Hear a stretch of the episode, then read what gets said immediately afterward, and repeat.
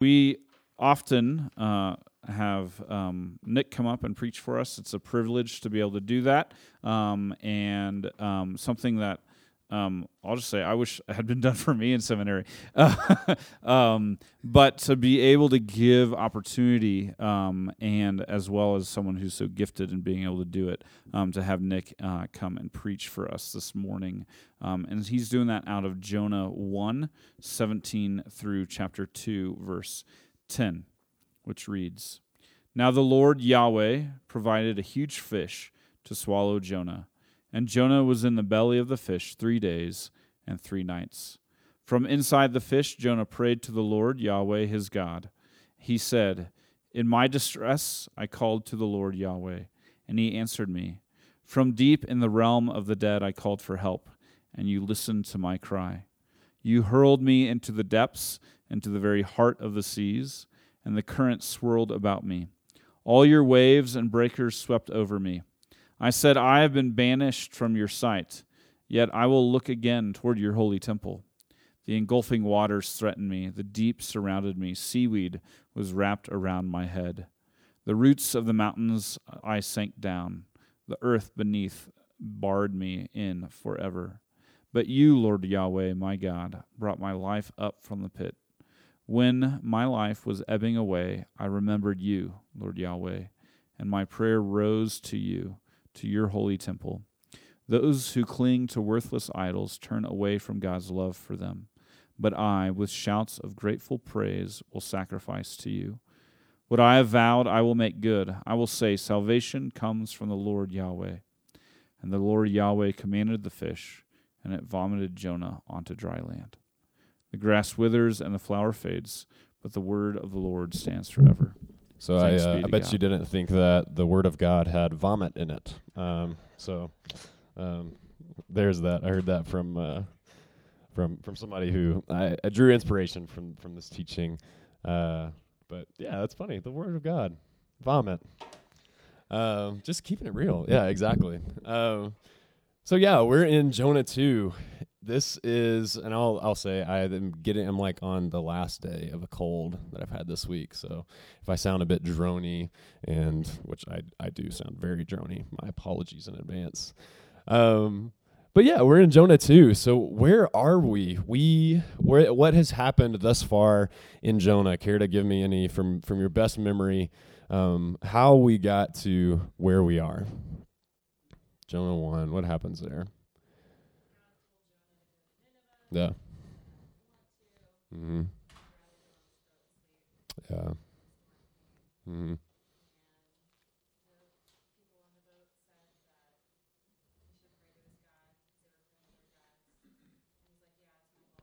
Yeah. Right. Exactly. Throw me overboard. And that's that's where that's where we pick up. That's the first 16 verses of Jonah. Um, and so, what we have here is a, a rebellious prophet. Um, we often call Jonah in our Christian or circles. I've always heard it as Jonah, the reluctant prophet. It's like his his appositional name. Uh, but I think in some ways that's perhaps a, a euphemism or something that just takes the bite off of it. Jonah, to me, is a rebellious prophet. Um, maybe not a reluctant prophet. A reluctant prophet would say, oh, "I don't know." You know, instead of heading a ship on the opposite direction, maybe they go like, you know, if if if Tar or uh, Tarshish is is west and Nineveh is east, maybe they go north or south. So what we have is a rebellious prophet. Jonah, a shady character, is just running so far away from God. He is anything that he can do to get away from doing what God has called him to do. That seems like what he's doing thus far even to the extent where he throws himself in the sea. Jonah would rather die than go to Nineveh. Jonah would say, I would rather just die in this ocean than obey God's word. So, Jonah, not a reluctant prophet in my mind, a rebellious prophet. But Jonah is also a really compelling story, right? It's, it's one that we, we know if you've grown up around circles, and, and, and perhaps I would I would argue if you just grew up in general Western culture, you've you've heard about Jonah regardless of your faith background, just because how enigmatic the story is. It's so crazy. Exactly. Yes, it's a ch- it's children's puzzles. We have branded it for children, but in fact, the opposite is true. Jonah is not necess- a sto- necessarily a story for children, but it is intense. It is an adult story, but it is so compelling, and I think one of the reasons it's compelling is that Jonah is a metaphor for all of Israel. In some sense, the prophets, this section of the Old Testament, Jonah is a parable, a narrative of all the prophets. It's Israel's disobedience met with God's command to, to, to do his will and their disobedience, and, and you try to figure out how God is going to deal with this disobedience, this disobedient people. That's what Jonah is.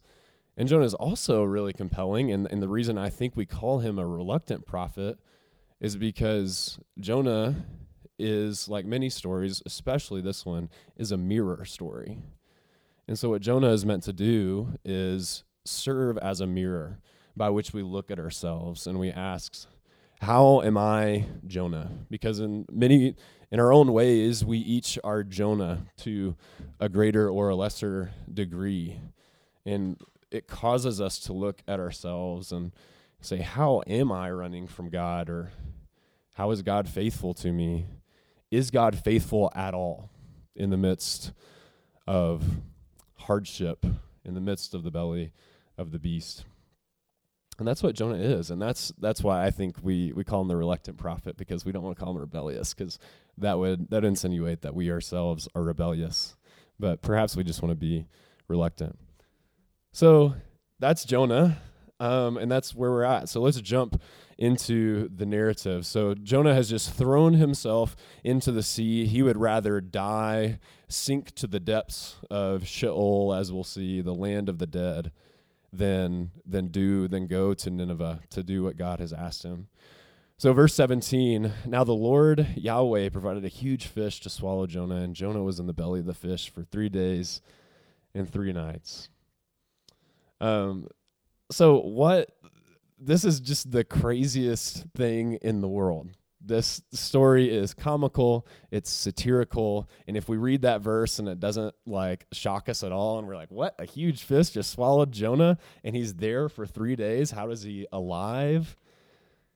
where are we? We are in the belly of the beast. And that is the context for um, chapter 2 as we um, will just read. Jonah is, so far as you can see in the narrative, we have the benefit of knowing the whole story, perhaps, but at this point in the narrative, Jonah is facing the end of his life. Everything is falling apart. Everything is coming to end to an end. And he finds himself in the proverbial the literal but proverbial belly of the beast.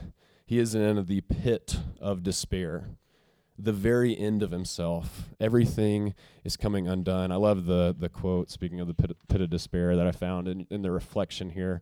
It's the third one down, and it's from The Princess Bride. Um, and so you, it's the grandpa narrating the story, and you can imagine, and one of the little asides that, that happens throughout the movie is like, you can you can hear him say, "Okay, all right, now let's see, where were we? Ah, yes, the pit of despair." And then he, he goes back in into narrating the, the story. So that's where we are. We're in the pit of despair. We are in the belly of the beast. That is where Jonah finds himself. And the truth of the matter is that we too can find ourselves in the belly of the beast, just like Jonah. And it could be for a number of reasons, and we could all face it to varying degrees, but certainly what we have here is an intense ending. A a everything in life is is coming to an end and everything's being shaped by this perspective cessation of life and and and so in that extreme but but we all find ourselves in that belly of the beast just like Jonah. And it could be for a number of different reasons we find ourselves there it could be because of our own decisions that's certainly what got Jonah here um, you know, it wasn't God that was uh, that was causing him to sin. It was Jonah's sin that got him into the belly of the beast. It was his own decisions, his own culpability, his own rebellion. But that's not always what gets us into the belly of the beast. It could also be the result of other people's sins, other people's foolishness, other people's um, influence on us that has caused us to be in a belly of a, beast uh, not of our own making. I think of uh, the story of Joseph, who um, is is certainly he's the the last born, but the favorite, and certainly you can tell the the child of promise from God. Uh, but he finds himself in a pit, only later to be sold into slavery, not because of his own making. Certainly, he's a questionable character in some sense. He's probably not perfect in every way. He's probably a little arrogant when he was sharing his dreams with his brothers. That certainly is what the narrative seems to suggest. But he finds himself in the belly of the beast, not by his own making, but the sins of his brothers, the sins of those who um, even perhaps cared about him the most. So, all that to say, we find ourselves there, perhaps because of our own decisions, or maybe not.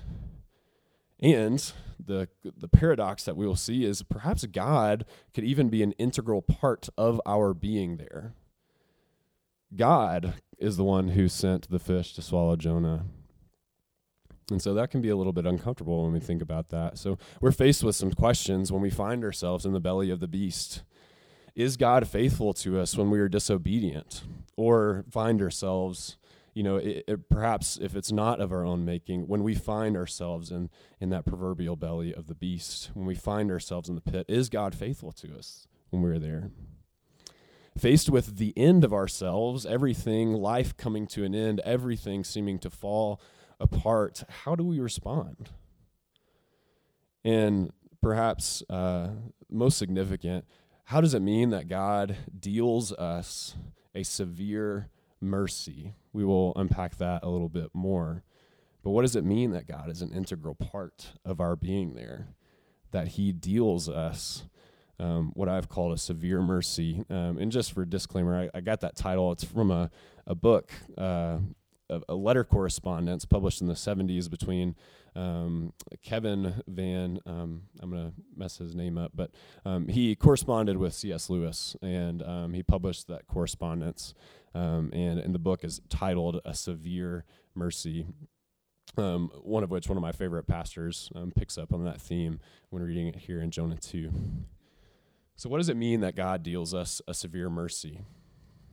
Well, I think we have a lot to learn from Jonah's uh, interaction here. So he finds himself in the belly of the beast, in in a place where you know there's so much. I mean, you can imagine other fish debris or or what's happened, what have you, perhaps bile or stomach acid. Just this crazy, crazy place in the belly of the fish. What would your reaction be to being in such a place?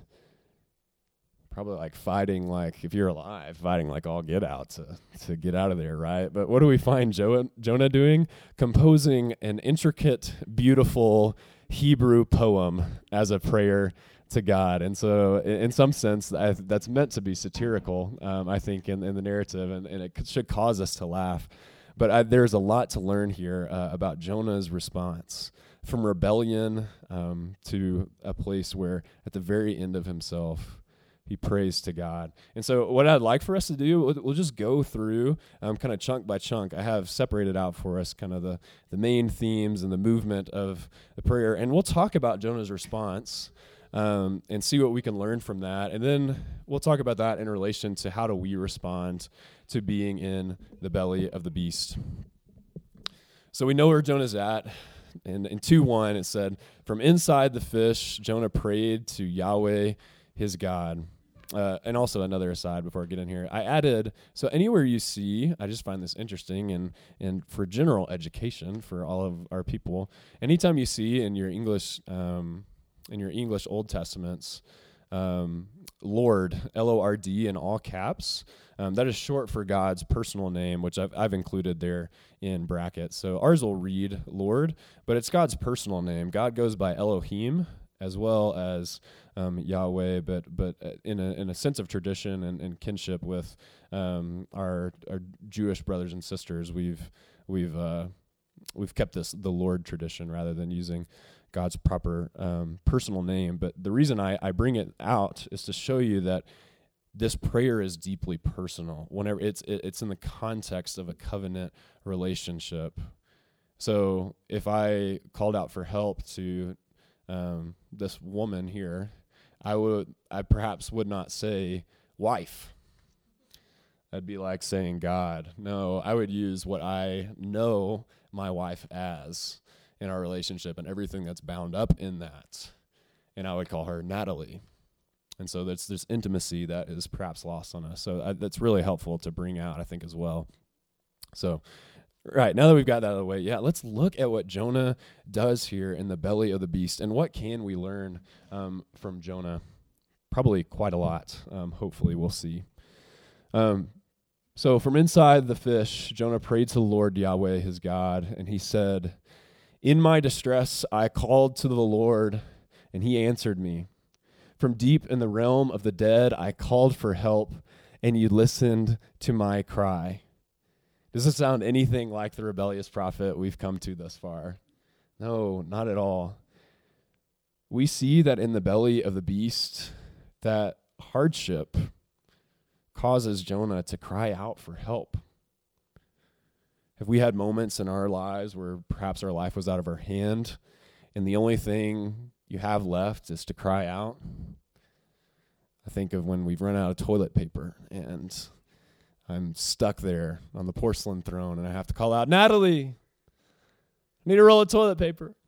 Perhaps even more dramatic would be we would we'd be out entirely and she'd have to go to the store and thereby I sit for an hour longer. But no, I say that in teasing, but but in reality, when you come to the end of yourself, there's no shame in crying out. Jonah finds no shame. In open rebellion, he finds no shame in crying out for help. And even perhaps more important, he states that God listened to him. He said, You listened to my cry. You see, when we are in times of hardship, when we find ourselves in the belly of the beast, we think often that God is nowhere near us. He's everywhere except for here.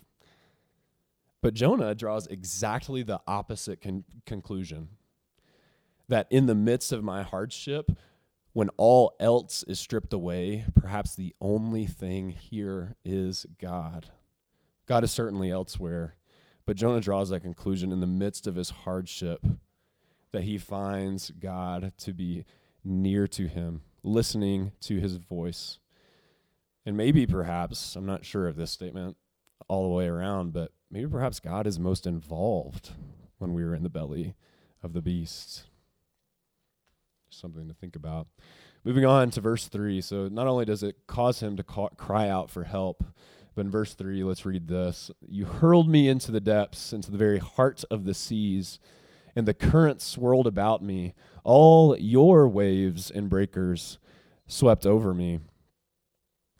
And so in verse 3, we see he cries out for help and God listens to him. But even furthering the, the image, the belly of the beast makes Jonah's awareness of God's presence all the more heightened. Look at the agency here. Jonah, certainly, when we read chapter one, Jonah's the one who threw himself into the sea. I mean, perhaps the sailors did, but he's certainly the one who has gotten himself to that position. But that's not that's not the whole truth. He said, You have hurled me into the depths, God, and your waves and breakers swept over me. You see, Jonah sees God's direct involvement in his story, and that has caused him to be into the belly of the beast. So that makes us a little, it makes me a little tense that God could cause me to be in the belly of the beast. We think an all benevolent God wouldn't do something like that, right? But is God responsible for Jonah's sinful decisions? No, he's not. I, I, think that's obvious. But regardless of how he got there, Jonah sees God's providence, that God perhaps got him into that hardship. God is not the author of the circumstances, but he is involved and he will work it out redemptively in his circumstances. And that's what Jonah sees. Jonah's not blaming God for doing getting him there. He understands probably his culpability, but he also understands God's Im- Im- immediate presence and involvement in his story. Which is uh, brings another thing. It, it makes us uncomfortable. I just mentioned,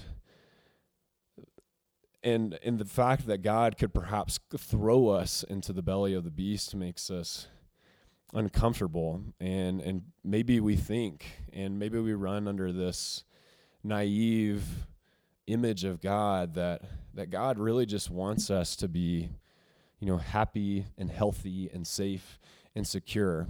And and that's maybe the God we see in in in, in Genesis one. Um, and that certainly is the God, uh, the heart. But but more than that, that is such a naive, um, ignorant perhaps view of God. What God, His highest priority, as we see in the Scriptures, is to call a people to Himself like Jonah, like all of Israel, like ourselves, call them to himself and mold and shape their character so that they come to understand the truth about who they are, the real truth, as God's image bearers, as his children. And they come to understand that they are not God. That's God's highest priority. Is to call a people and mold and shape their character into his image.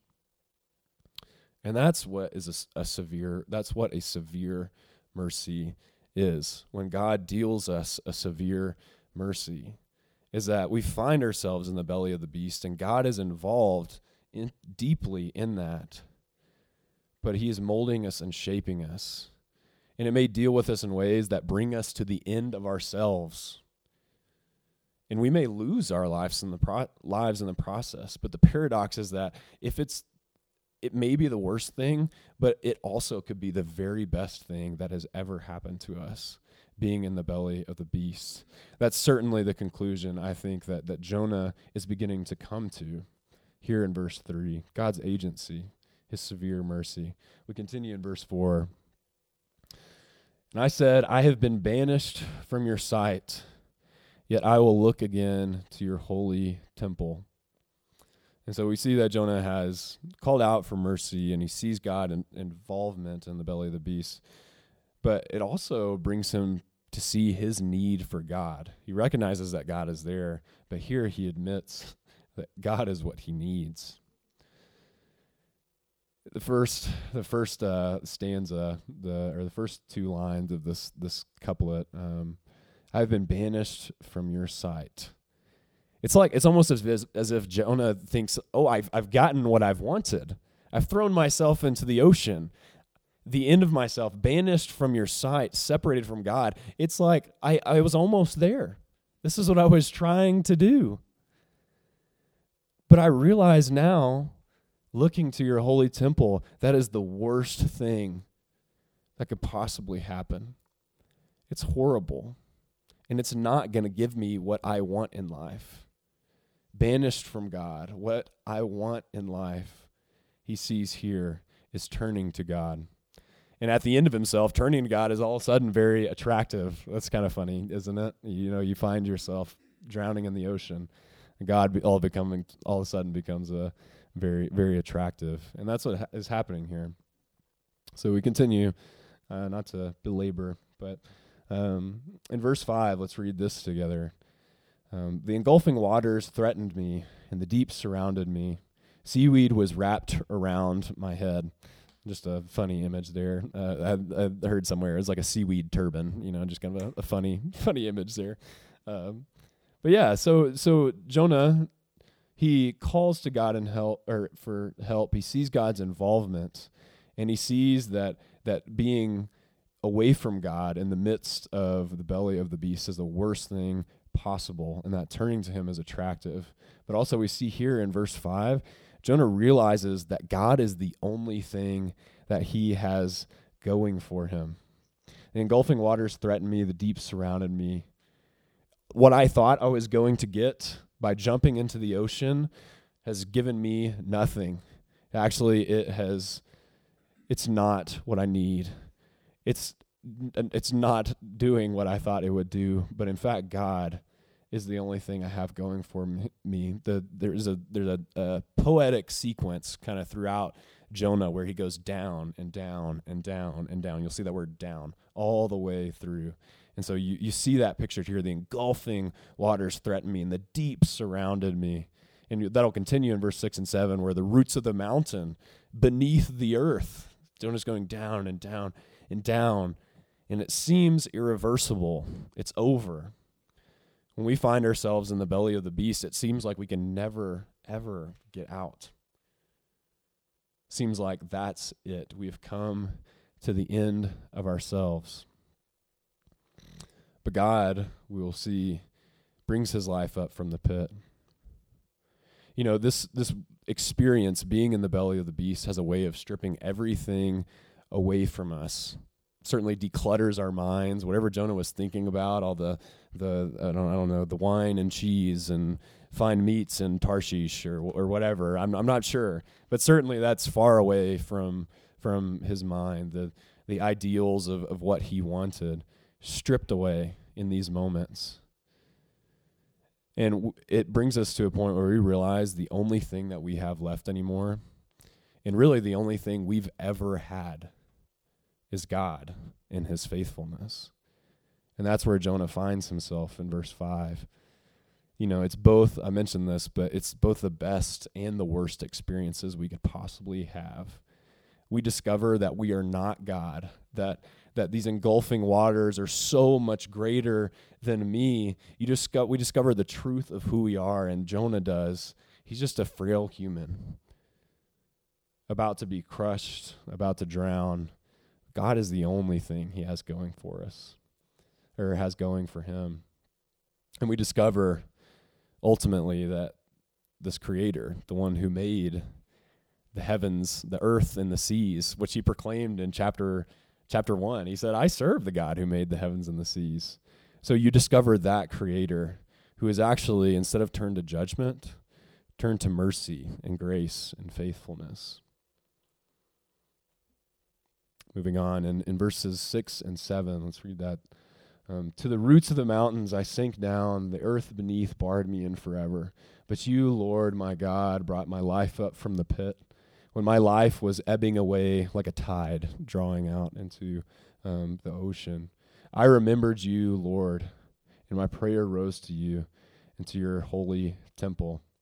And so we see that Jonah's crying out and he sees that God is there and he realizes what I wanted is not going to give me what I want. And in fact, God, you're the only thing I have going for me. And that brings him here to a prayer, a praise of gratefulness in his hardship. I remembered you.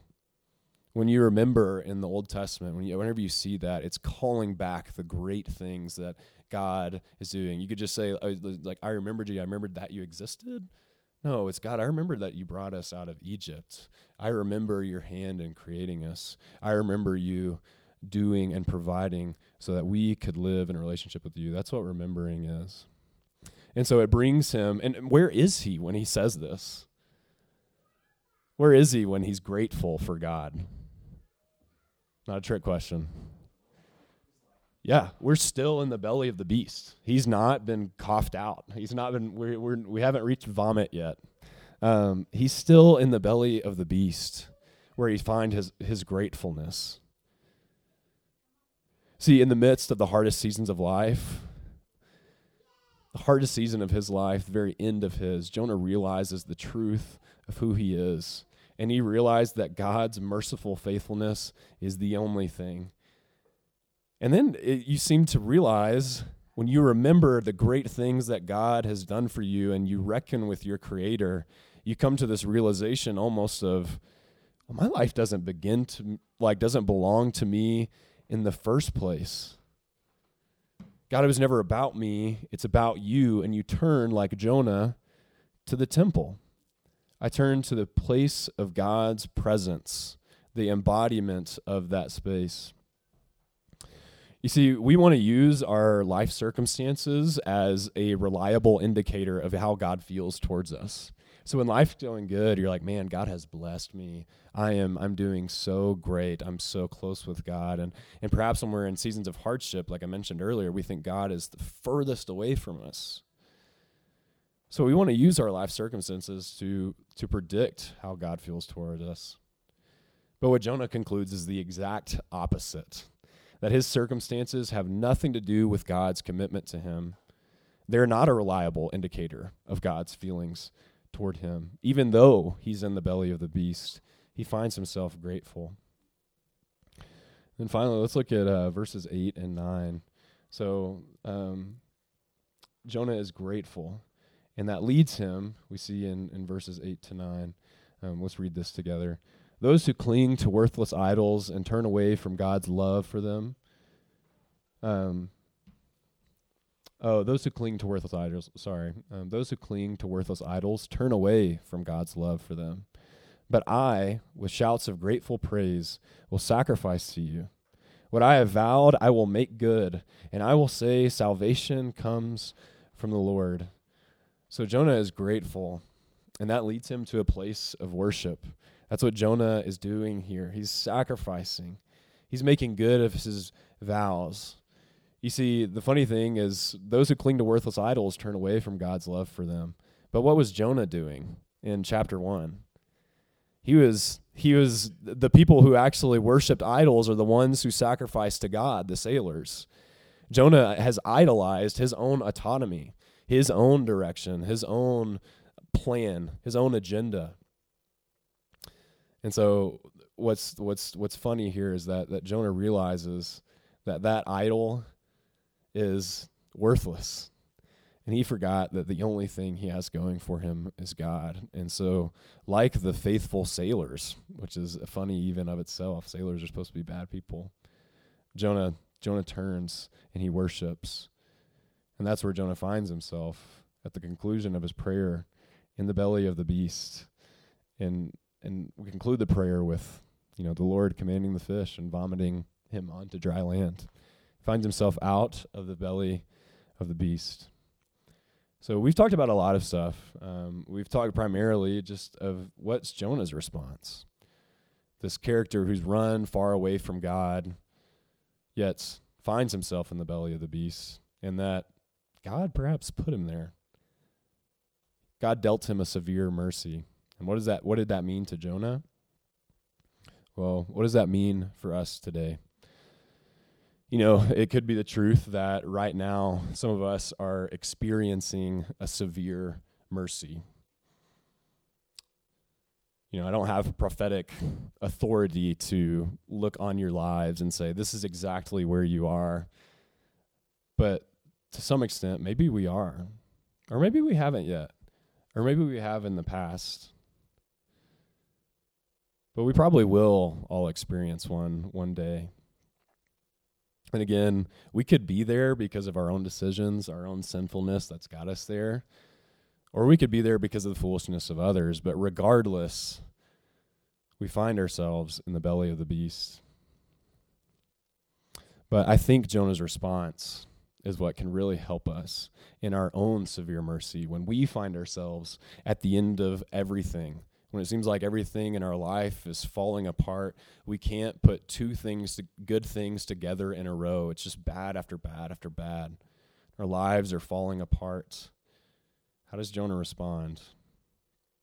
Well, maybe, hopefully, when we're in the belly of the beast, we can find ourselves, like Jonah, calling out to God, crying for help, not finding shame in asking for assistance you see, we all know people that just don't need God. They're on their ship to Tarshish and it's going great. The, the seas are, are favorable. But at some point, we're all going to realize that that is not going to give us what we wanted, just like Jonah realizes that.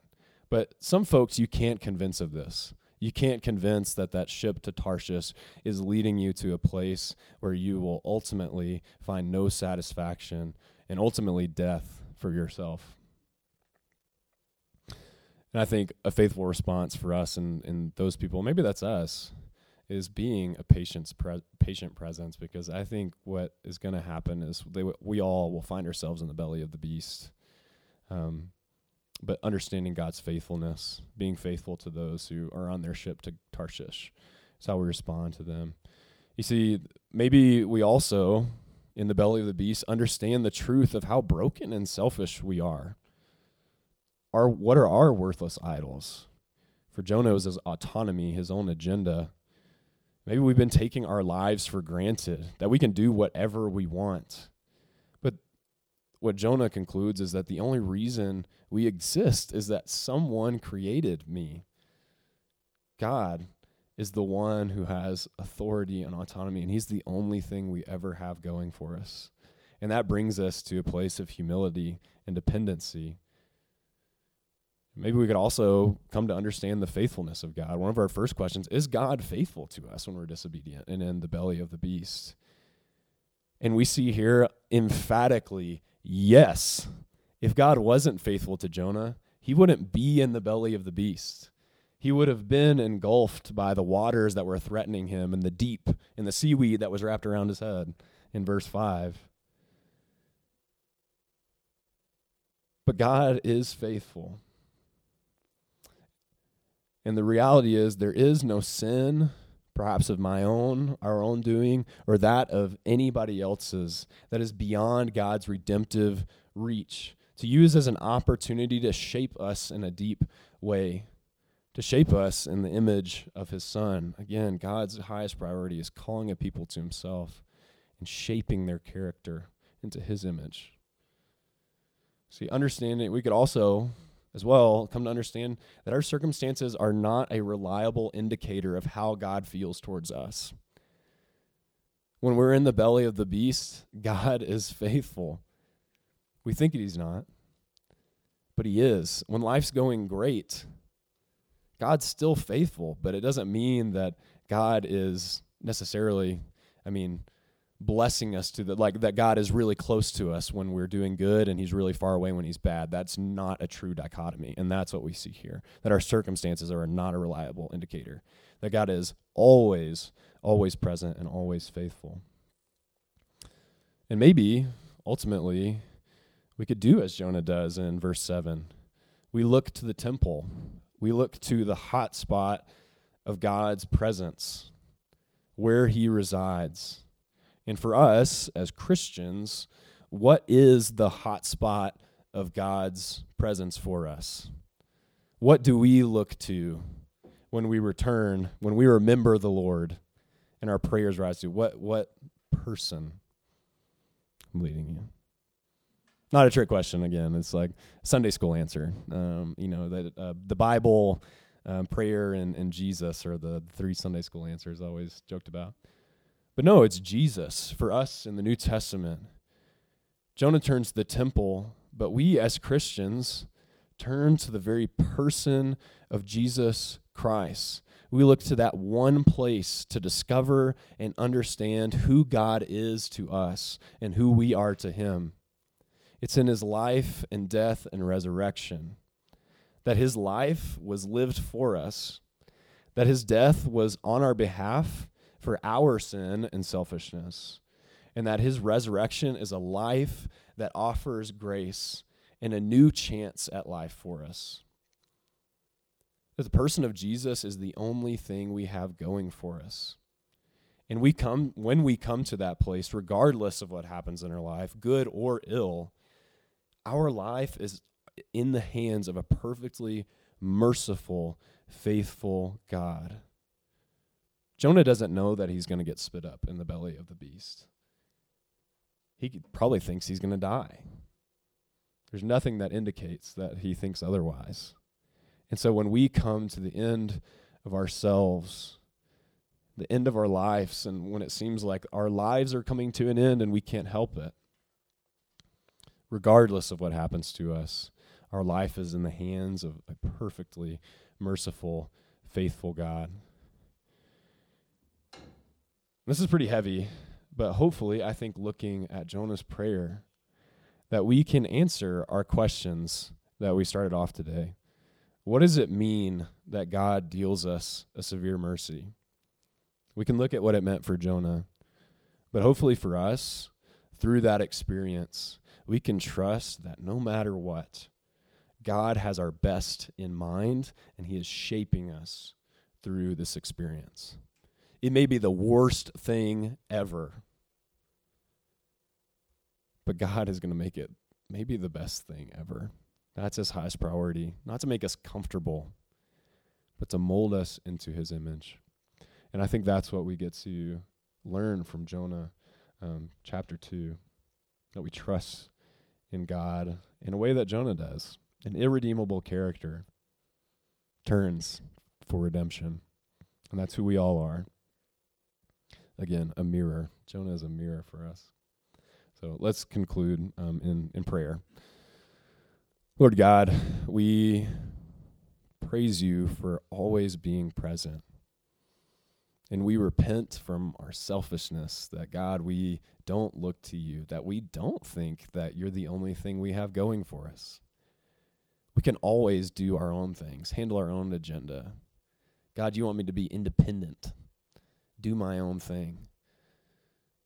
And so, God, that may bring us to a place of severe mercy, or we could be there because of something somebody else has done. But God, we rest in your consistency, that you are always merciful, and that you are perfectly faithful, perhaps even especially when we are unfaithful. God, we want to see you in the midst of every part of our life. And God, we hope that when we find ourselves in the belly of the beast, God, that we can trust that you have our best in mind and that you are shaping us through this experience. It doesn't take us out of the belly of the beast, Lord. But God, it gives us an eternal perspective. It gives us your perspective, Lord. And so we ask for that perspective today. And we pray to you because we love you and because you are near to us. You listen to us. We pray this in the name of the Father, Son, and Holy Spirit. Amen.